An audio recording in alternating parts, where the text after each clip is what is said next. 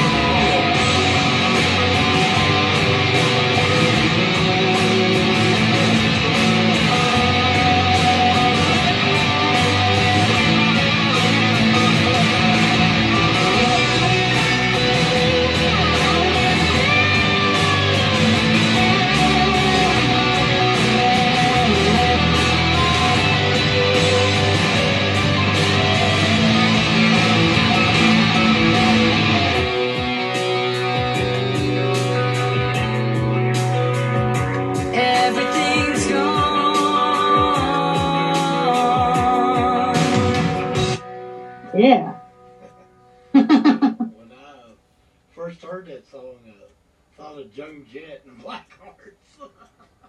Really? How the rhythm is, it sounds like Joan Jett. You know what's interesting? Let, let me explain this. I've been told it sounds like Evanescence, for two. And secondly, song was actually written by Chris Burkett and his daughter May Burkett.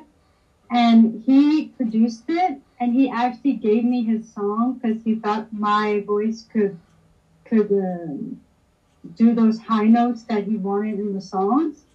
So it's not even like my song.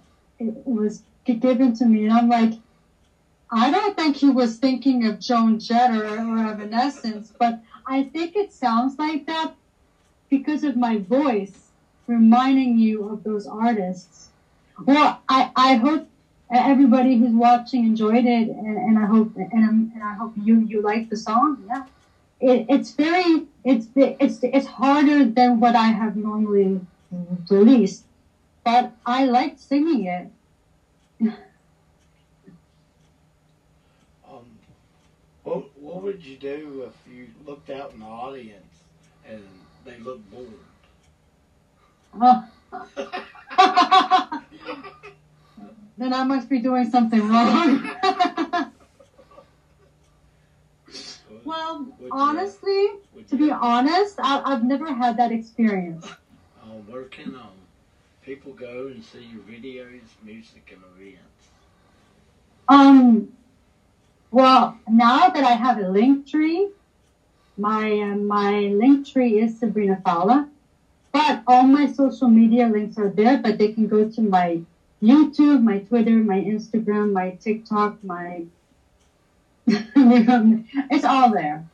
But my my main website is Sabrina Fallah F A L L A H dot com, and my Facebook is everything is Sabrina Fallah. But if you have a link tree, or if you want to go to Linktree, Sabrina Fallah, all of my social media links are there, including iTunes and Spotify. So yeah. Um, what what would what do you like to do um, outside of music when you ain't doing music? What would like hobbies or something like that? Squirrels. that? I feed the babies. I also I also have a cat. He's two, but he likes to go outside, and I, I don't let him out. He's in the screen room, and I, he he likes to like he thinks he's chasing the, the squirrels and the chipmunks, but he's not because he's not going outside and he's not hurting those animals. But um um but when he's in the screen room, they come close and, and they tease him, you know, they come to the screen and they look at him and I'm like, oh my god, they are teasing him. But it's so cute. But he's so friendly and he's not he doesn't want to harm any, any of them. But but also my squirrels and chipmunks and even the raccoons come up to me. But the raccoons have rabies, so I have to be very careful so they don't touch me. But if they want food, I just put them in- a bowl outside and they get it. But I will, I will only feed the raccoon if they're pregnant. Thanks for being on the show. Yeah, of course. appreciate having you back. Yeah, and, yeah. Th- thanks for having me and stay in touch. And and when I have uh, a new music or or a new project, I'll contact you and then we can talk about that.